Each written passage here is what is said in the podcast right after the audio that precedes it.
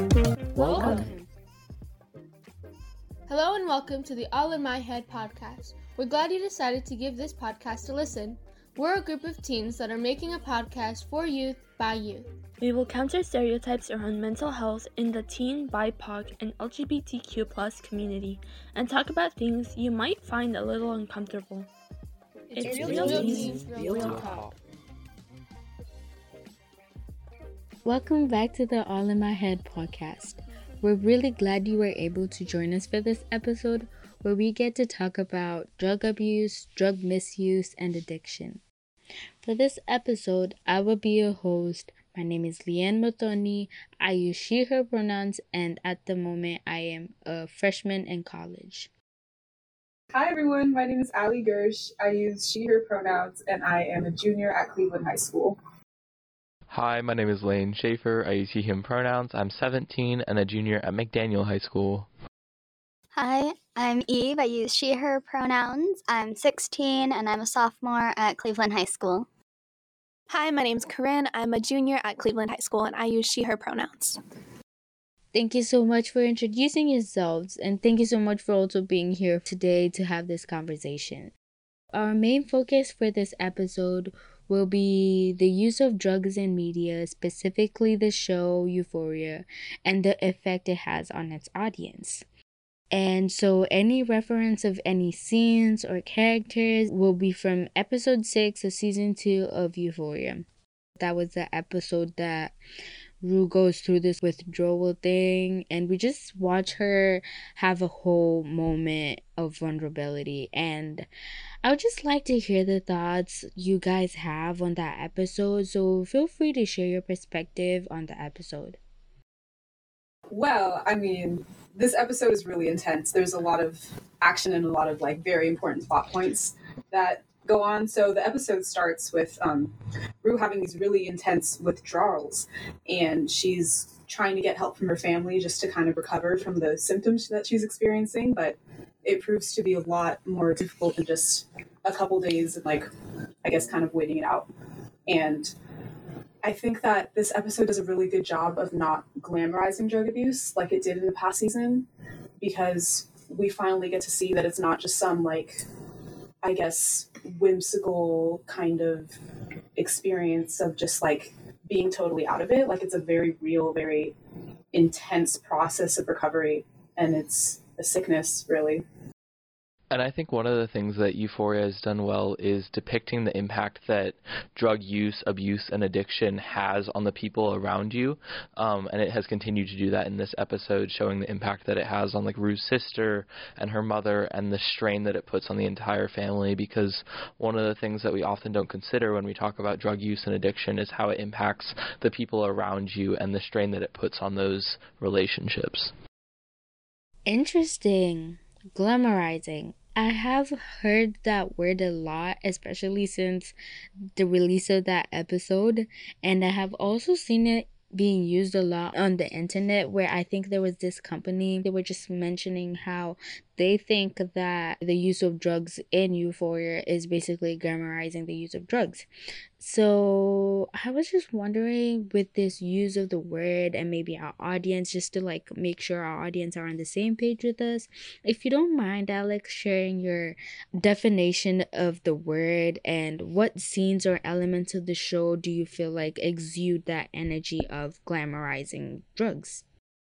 Did you see the first season? Mhm. Do you remember those scenes with Rue and Jules when they were like first doing like don't know, Oh, yeah. some drug for the Mhm. first time? And there mm-hmm. was that whole sequence when they were like under those like pretty like streamers and they had like glitter on their faces and they mm-hmm. were like, "Whoa, drugs are pretty cool." Mm-hmm. It's like there's a lot of scenes like that. I think especially throughout that season, and then they kind of cut off like in the second season because all of a sudden you start to see that it's not just this experience of just you know being high all the time and like living that sort of life like there's actually like very serious repercussions Yeah, yeah, that is true. That is actually so interesting because I think I was so caught up with this episode that I totally forgot about that one. But that is true. But I was just wondering, wouldn't you say that there was some necessity to that episode? Because if you think about it, the show would sort of be off if all we saw was Rue struggling with drugs, but we never saw what she felt like, like what was her comfort feeling that always led her to go back to it. Don't you feel like the episode or that scene specifically was there in order to help make the audience familiar with the comfort feeling that Rue feels whenever she's on drugs. So don't you feel that there's necessity to having that scene in that episode, especially with the theme of the show, sort of to help us be in her shoes? That is a good point. Yeah, I do see the importance in that. But I don't think most people would critique it to that level, you know. They would just see it at like a more surface level and just think, oh wow, maybe I want to try that. Or like, it could kind of be like interpreted that way. But I do agree with you that it is important to see like both sides of the experience. That is a good point. And you are totally right. At the end of the day, it does come down to perspective. Talking about perspective though, uh, Lane, I did hear you in your response mention the effect of drugs on family members, friends, and other members of the community around this person. And if you don't mind sharing your perspective on the impact the show has or the show will make with the portrayal of the family part of drug abuse. I think the impact of Euphoria is definitely going to take a minute to hit because it's focused on that younger generation. So mo- almost all of the viewers of Euphoria are, you know, probably Gen Z or like below like 21 or so. But I think it can potentially help people to understand that, as we said previously, drugs can be enjoyable when you use them, but the long-term impacts of them are going to be brutal. They're going to strain your familial relationships. They're going to cause hardship there, and I think what people have difficulty understanding in the moment of using drugs. They're like it's just a fun time. It's going to be you know it's just me. Like it's not going to hurt anyone else. But as we've seen in euphoria and as I've seen in my own life, it has devastating impacts to your family members. It can cause generational trauma. It can cause people to end up using drugs themselves to cope with that trauma. Like, and so it kind of perpetuates the cycle of drug use. And so I hope that Euphoria has a positive impact, but I fear that because of the glamorization or just real depiction of the euphoric sensations that drugs create, it's going to cause more drug use among teens who want to experience that same kind of, you know, euphoric feeling where you're like floating and enjoying that time without thinking about the repercussions of their actions. Yeah, I agree. Um, and I also think that it's really great that they did show the impacts that it had on Rue's family members. But this is normal behavior or maybe you know like encouraged to try certain things like to some extent. Also i think that like when showing these scenes like obviously it's a tv show so we're going to want to see things that maybe we wouldn't experience in our everyday life like for entertainment purposes and I think one of the differences with Euphoria compared to past TV shows such as Riverdale, there's still like a fantastical element to Riverdale where it's not real life, but Euphoria is more grounded in everyday life and the characters are designed to, you know, be similar to obviously there's going to be more extreme, but they're designed to kind of emulate what high schoolers today are. And I think that the scary part about Euphoria kind of for me is that it does emulate, you know, real high schoolers' experience to some extent. And so, because they might see themselves in some of the characters and be able to place themselves in like their shoes, they could sort of be more influenced by it because it is that more. There's no like, there's not that magical realism element or some kind of like fantastical thing happening where like you know people from different worlds come in or something like that.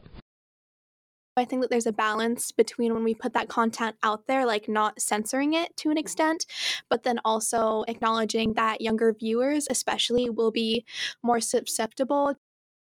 I think another thing that I've noticed is that the main demographic for this show is like between the ages of 12 and like, I don't know, early 20s, but that is a really young age to be watching that show with the content that there is, like in general, but also just I think that also contributes to why it's so glamorized and like I think what like seventh and eighth graders are going to think going into high school is like, oh, I hope my life is like this. Like that's so damaging, and that shouldn't be what you know anyone wants to experience.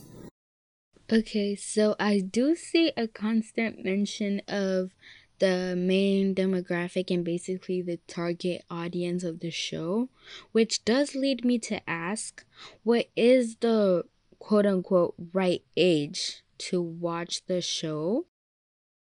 Yeah, I mean, some of the content in specifically this episode, season two, episode six, was like horribly graphic. And so, like, as a junior in high school, it was graphic and jarring. And, like, I had to take a minute and be like, this is, like, this is horrible. Yeah, just extremely jarring. Um, and so I can't imagine, you know, because of the rise of TikTok and the popularity of Euphoria on TikTok, I think there's so many people who would never would have stumbled across that normally, who are of, as you said, a much younger demographic, who are, you know, getting access to like very traumatizing, you know, videos. And so while we might be able to process it and be like, you know, this isn't real life, we can separate this from reality. You know, when you're younger, growing up, like you make up all these scenarios of like you're watching a cartoon or something like that, and so then when you're watching that looks like real life and you're like 12 years old, it's going to be a lot more damaging and it's going to influence you a lot more. I agree that like it's really important to think of like the demographic of who's viewing this content, but also like who created it. Like Euphoria was created by like older men, and personally, I find that really odd and slightly like, disturbing that it's about like these teenagers like doing drugs and engaging in like a lot of sexual behavior and it was created by like older men. I don't know. I just I find that factor like really jarring and I think it's important to like acknowledge like who's viewing this content and also like where it's coming from. It's just it's so important to be critical of media and to just really think about the creators and the context and just where it all comes from because at the end of the day that's really what matters. I mean, seeing something on a screen is one thing, but then the context is just I find it to be the most important thing. And that also ties into like if you're a younger viewer, I don't feel like that's really taught to you at that age. You don't really look at the background information, you just kind of take everything at face value. I think it's really important to have that conversation with people who are your family or who are close and connected to you rather than having it brought to you by entertainment or media. And the reason I say that is because different people are going to be in different situations. I know people who've had family members overdose before they turned 10 years old, and so obviously they're going to have to have that conversation.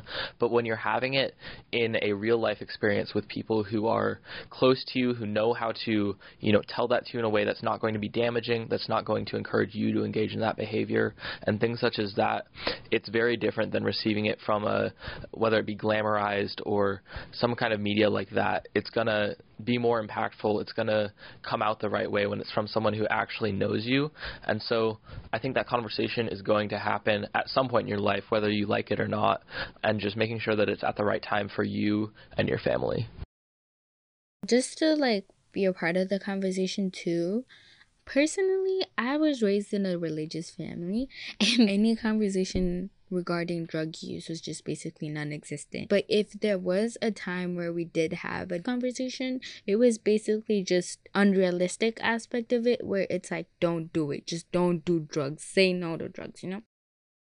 Yeah, I agree. Personally, like with my background, I was like one of those people who was forced to like have the conversation about drugs and overdose at a really young age.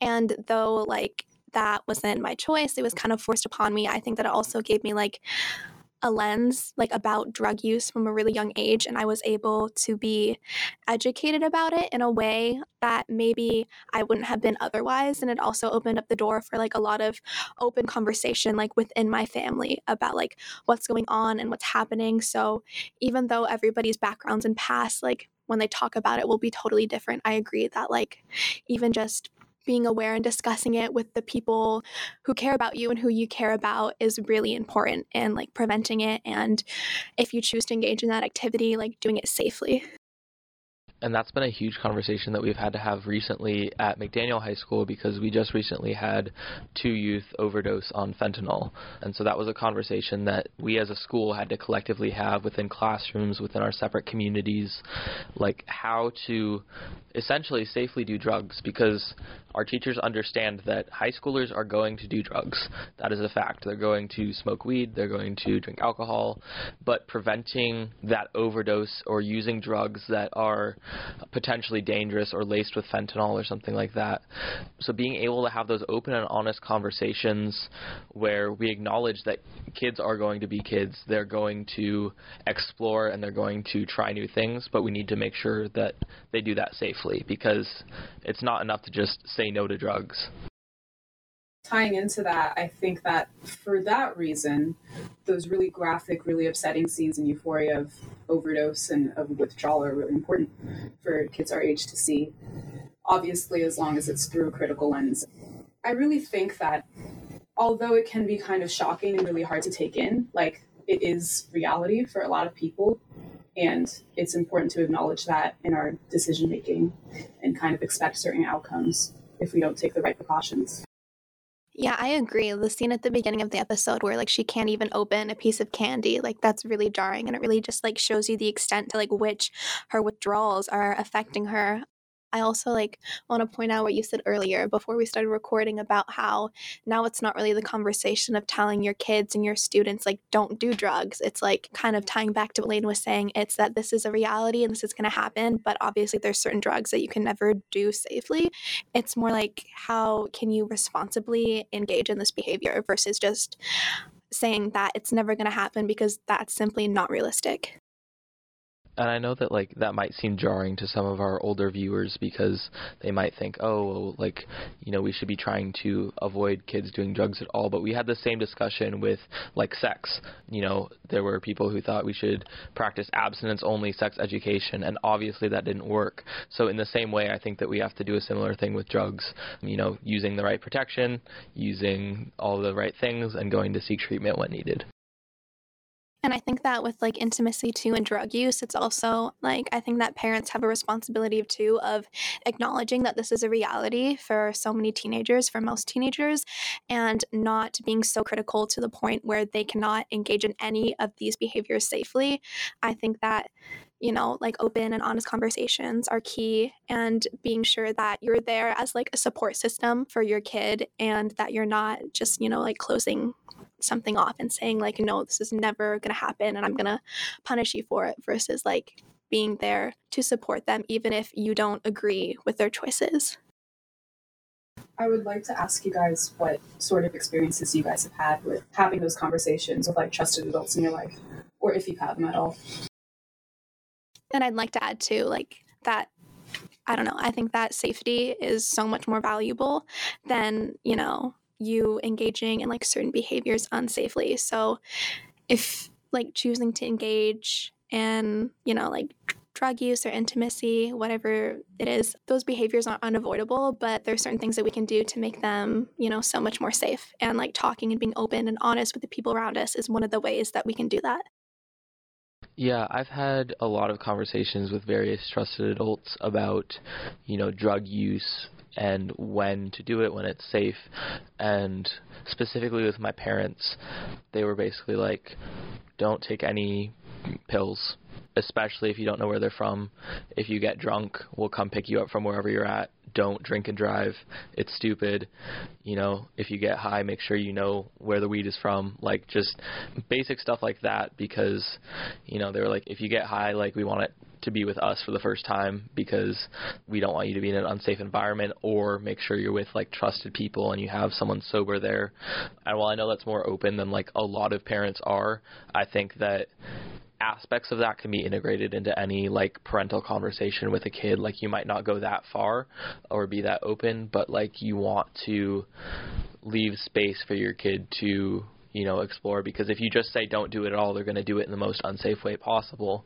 And again, this comes up in so many other places. Like the thing that came to mind was with abortion. Like if you outlaw abortions, women are going to get them in unsafe ways. It's still going to happen, so you want to make it happen in the safest way possible. I agree that like safety is key. And I want to like touch on what you said before about, you know, like parental figures or even just like a trusted adult in your life. Because like I totally get that it's like not a reality for everybody to have these open and honest conversations with their parents. So if there's like a trusted adult inside of school or outside of school, just like one, you know, like adult figure support system that you could have to, you know, have these conversations with and that will support you and your safety it is really a necessity, especially having this episode and having this conversation, that we all understand each other's uh, definition of what drug abuse is. So, if you don't mind taking time to like help us understand what does drug abuse look like to you. I think it varies, and it varies based on the person, based on the family, based on the situation, and there is no real one definition. For me specifically, like alcohol abuse has touched my family really closely, and you know, people say, "Oh, like I'm a functioning alcoholic, like I can, you know, I can still function in daily life while I'm drunk," but like it's still abuse if you you know rely on it every day or you can't step away from it without stopping or even if it's like only every weekend or something. You're sober for 6 days and then you get crazy one night. That's still abuse. Like if you're not controlling the way in which you use it in a way that's safe and healthy, I think that it steps over the line to abuse and it can, you know, deeply impact the people around you and it can impact your own health. I think that any substance, if it's controlling you more than you're controlling it, I think that that's abuse. And I've had, you know, very close people in my life really struggle and continue to struggle with drug abuse. You know, it looks so different for everybody else. And, you know, what you said about functioning alcoholics, like, I don't know if the like the terminology functioning is correctly because even if they're able to, you know, like have a steady job, be productive during the day, they're still like I don't know, getting completely wasted and like out of control some nights or some of the time and that's you know like that's not functioning for their relationships and for you know like the close family members in their lives. Interesting perspectives. I really love this conversation. I would really like to stay on that note but i would like to reference a scene on the episode where we do see elliot and jules are the reason why she's going through this withdrawal because they ended up telling on Rue. And throughout the episode, a really key element is showing us how much Rue felt this betrayal. And it just makes me wonder is this the right approach towards helping someone who is going through addiction or drug misuse? I think, although it did make her uncomfortable in the moment, and we saw that she was very upset by this information being shared with her mom, I do think it was all in all the right thing to do. And, you know, I think Jules and Elliot both saw like someone they really care about struggling. And so they decided to do something about it and let, instead of just kind of let her continue to suffer. I think that's just a really good message for a lot of teens to hear because, like, it is the best thing to tell a trusted adult if a friend is struggling with drug abuse because you might be able to help them a little bit through it, but you can't fully help them recover because you're a teenager and no matter how much you want to help, you need a trusted adult involved. And I think that, like, I don't know, it might push them away or like make them so mad at you. But at the end of the day, like, your friend's safety and well being, like, you know, like as a true friend, like that should come before like how they will react with you. And I think that it's also important to acknowledge like when people have addiction, there is, you know, like my mom personally had an awful addiction and still continues. She's not in my life anymore. But like as a child, I was placed in that situation. So there was nothing I could really do to help or handle that. But, you know, so when it's an adult in your life, I think that it's like definitely very different than if it's, you know, like a friend or a peer struggling with drug abuse. It's so hard when it's an adult in your life because oftentimes you almost feel responsible or like you've done something wrong or you could be doing more to help prevent that addiction and it makes it so hard because this is like this is an authority figure or someone you look up to and I think one of the most important things I've learned through dealing with family members who have addiction is you have to separate the addiction from the person because when a person is addicted to a substance, they're not who they are. And so you have to make hard decisions and that can include, you know, they might say don't tell anyone about this like or out like i've had people say that like they will like cut me out of their life if i tell their parent or somebody about their drug addiction. But you have to make that decision in the moment to take care of them in the moment and get rid of that addiction so that they can go back to the person who they truly were. Because when you have that controlling your brain it causes you to make decisions that aren't reflective of who you really are I know that in my experience, I've been in like countless situations where I'm forced to, you know, express concern and to an extent like confront certain people about their usage. And I've run into the issue where it feels like it's none of my business. Like I feel like I'm either sounding dramatic or sounding concerned or like, you know, sounding like a parent. And when in reality, it's just me showing care and love for someone that I don't want to see you know, in a really vulnerable situation of possibly harming themselves, especially later down the line. And if like if certain habits continue out of people, like and if no one, I guess like me, like even attempts to interfere, like who knows what can happen. It's really scary. Yeah, I agree. Also, I wanted to add that, like, as a child, you know, if a parent or a loved one is like struggling with addiction, you know, it's never your fault and there's never anything, you know, you did to like cause that. And a lot of the times there's not a whole lot you can do to change that. And I know that that's really hard to accept, you know, like do you ever really fully accept that? Like who knows? Yeah, I definitely agree with that. And like, it's one of the hardest things is letting go whether it be your friend, your peer, your family member who has this addiction, you can only do so much to help them. At some point, they have to have the willpower and make the decision themselves to sort of work towards getting rid of that addiction. The things that you can do is working with their family members, trying to help them, give them your strength as much as you can without hurting yourself to, you know, get through that addiction. But at the end of the day, there's going to be a point at which they either work through that addiction or they don't, and you have to be able to let go not only let go, but also don't blame yourself for not being able to do enough. None of us are professionals, and none of us know how to exactly work through this because we're not qualified to. All we can do is just look out for the people that we love and just try to show our support, even if that's through a way that maybe isn't easy or maybe isn't a nice discussion to have. I think it's just so crucial.